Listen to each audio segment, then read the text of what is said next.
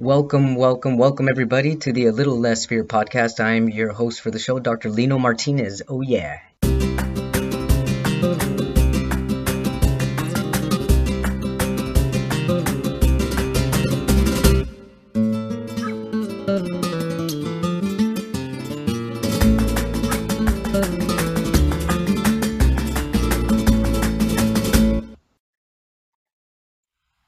Welcome back, everybody, to the A Little Less Fear podcast. Happy New Year. I'm going to keep saying that because I'm still in the month of. I'm? Did I just say I'm? I mean, we, all of us, collectively, here. It's the month of January and it's still the new year. Yes, so Happy New Year 2022. Oh my goodness, what a beginning that was. A rocky beginning, I'll say. Started off the new year with uh, COVID, although I never had a positive confirmation, the test that said I was positive. I had it, and I'll let you know how I had it. Actually, I'll tell you right now how I know I had it.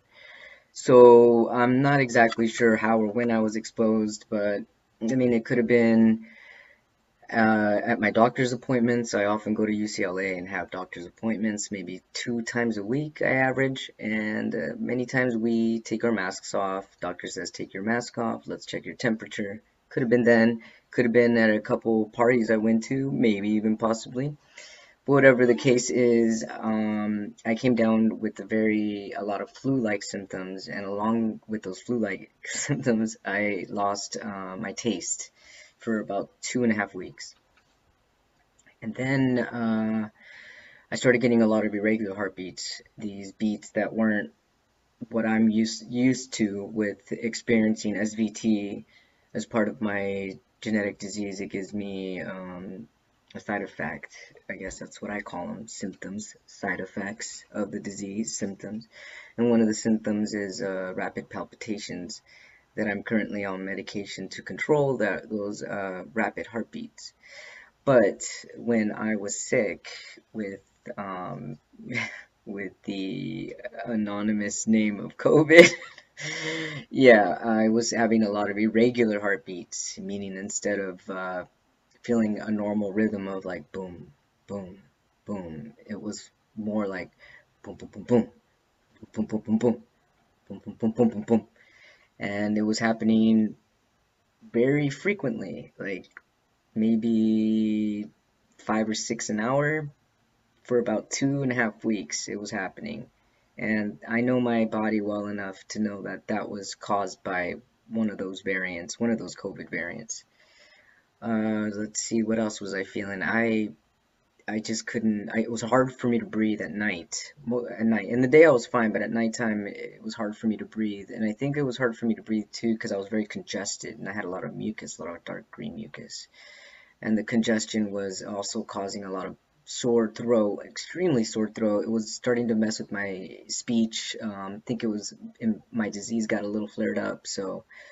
Um, my vocal cords were hurting and even in between then I recorded a podcast. I I interviewed actually a couple people when I was really sick and I didn't really want to make it that big of a deal because I I'm still passionate about what I do regardless of how how sick I'm feeling. Um, I'm this passionate that even if it's just an hour a week that I get to spend with somebody I know that that one hour a week is going to be spent motivating thousands, millions, so many people.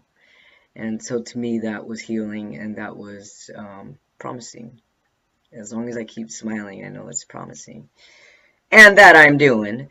So, anyways, it took me about three weeks to get better. I did get on antibiotics and the green stuff went away and then I was starting to feel like my energetic self again. But altogether it was about three weeks of being sick. So um, I went to urgent care and when I went to urgent care this was uh, let's rewind here. This is when I was uh, symptomatic on my third day about and also had a rapid test that was negative but we know that rapid tests now the home tests are like 60 70% accurate. They're not that accurate. And when I went to urgent care the doctor there said I didn't need a COVID test. What in the world?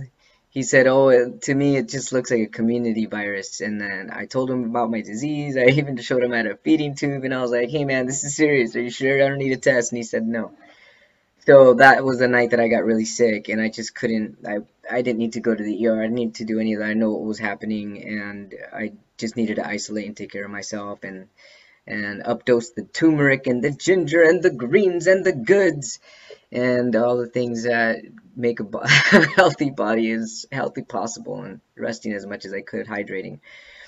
But um, two weeks into my illness, um, into the into what do you call that anyway? Two weeks into the doom of COVID, um, my roommate started to become symptomatic, so he got tested and he was positive, and that's how I knew that I gave it to him because he wasn't he wasn't symptomatic before that, and he he wasn't even sick that long, maybe two or three days with the sniffles. That's pretty much all he had because he also got the booster.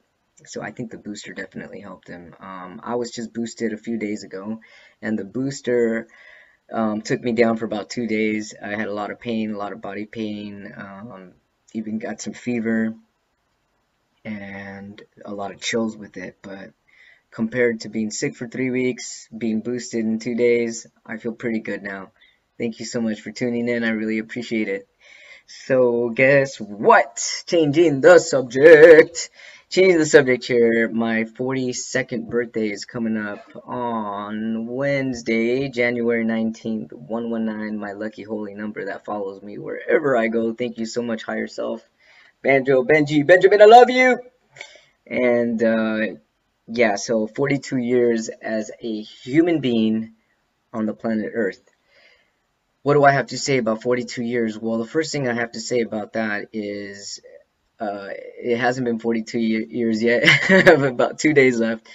But um, overall, what is my analysis here? I can't. You know why? It's really difficult because I lived the first 34 years of my life as a female, which means that I was identifying as a female, which means that, um, and this is all before I knew what trans was and before I knew what trans was, um, I identified only as the gender that was I was born with, as far as blessed with, because it was a blessing being that other gender. And um, being a female for 34 years, I had to adapt as a female for 34 years in every which way, socially, emotionally, mentally, and uh, so I guess you could say when I was born, or when Lino was born, a uh, little under eight years ago, uh, I've, I guess you can only say I feel. I, I really don't know. I, would like to open this up for discussion, actually. How old am I? And do, how many trans men, older trans men, I have to say, and when I mean older, I mean my age, in their 40s, if they've transitioned within the last 10 years I wonder if other trans men feel like I do as far as like I'm not I'm not a 42 year old man way. Like when I think of a 42 year old man and I look at other 42 year old bodies and stuff, I'm like, hold up a minute, I'm still in my 20s, okay? I start to feel a little uh, a setback, but then I realize, wait, it's okay to be setback because I'm enjoying this journey and I'm enjoying this young journey, this young man that I am right now. So I would like to say that it's probably more like I'm in my late 20s or something, something more like that. Um, I'm also blessed to look younger for my age. I think that I'm gonna bless. I mean, my mother, my father blessed me with those genes, but also eating well and exercising and taking care of my mental health, which is the most important thing, and my mental and physical health, has kept me with a youthful appearance.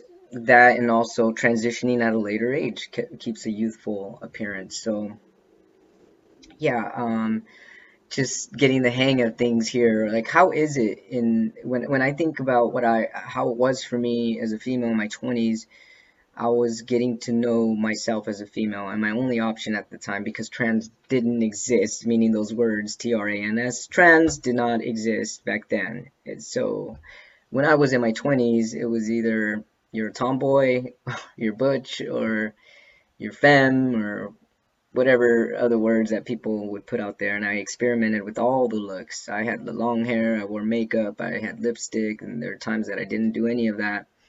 Yes, a lot of the times, actually most of the time, all of the time that I wore makeup and dressed like a female, it was really to please other people, but so I didn't really even get to dip too much into my masculinity, my my true higher self, my true self my masculine self, this person here, um, what is masculine? Yeah, I know we can we can get all anecdotal and philosophical and all kinds of stuff to that what is masculine and I know that it's a spectrum and it's however you feel and I know all that I know all of the verbiage but as far as experiencing it is a little different because socially I have to I've had to um, learn things at a later age as a man like I'll give you an example one thing that when I talk about socially when women go to the bathroom together they they love going to the bathroom together, by the way. What is that? What's up with that stereotype? But it's true because I've been there, done that.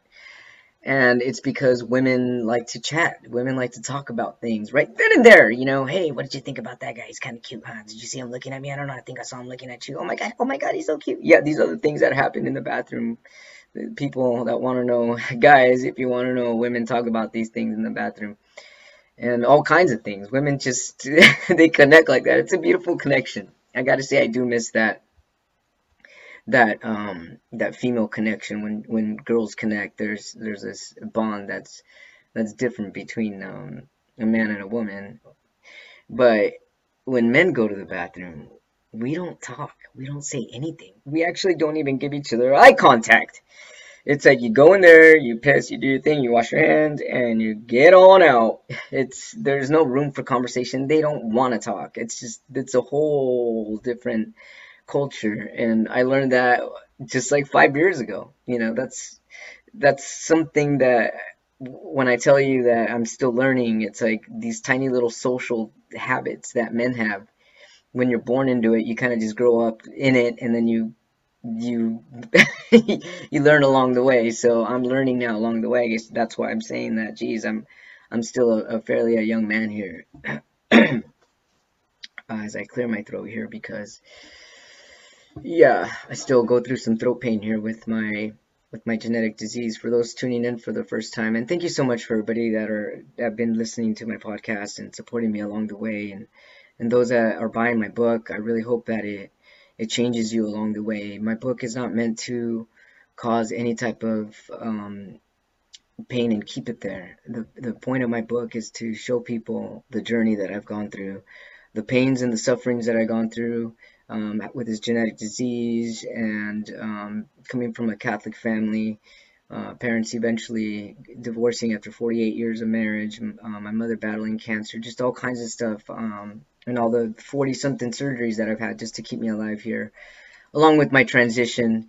I mean, it's a long journey, but it's, um, I, I made this book as a transformational journey to show people that suffering is an ongoing theme in everybody's life, but it doesn't mean that you have to be in pain. I mean, or even vice versa. You could say just because you're in pain doesn't mean you have to be suffering. It doesn't have to be that way. And I'm hoping that my story can ignite um, a fire in people and have them chase their passions and realize that this human life that you're in right now, whether you believe it or not, I believe that we chose this life for a reason and there's nothing we can't handle. And if we feel that we cannot handle it, that's usually when you need to rest and give yourself a, a little bit of time out and um, and rediscover new ways of thinking of being and yes, you can show an old dog new tricks. Maybe his body's a little tired, but you can. And um, the brain is very adaptable like that, which is very beautiful. So anyways, uh, going back to my age here, I don't feel 42. I think that when a cis man or even a trans man gets to transition a lot earlier in their teens, let's say, or in their early 20s, they get the social experience that I am now learning as as I'm gonna say a young man in my 20s. So no, I'm not really a 42 year old man. I'm in my 20s. I would say I estimate, and um, yeah, but 42 years in this human experience coming right up. Ring that bell. Ring my bell. Ring the bell. And guess what? I'm single, ready to mingle, and I'm gonna keep it going because Love will keep us alive. Thank you so much for tuning in, everybody. Stay tuned for the next podcast is on Kundalini Yoga. What in the world is that? I want to know. Love you.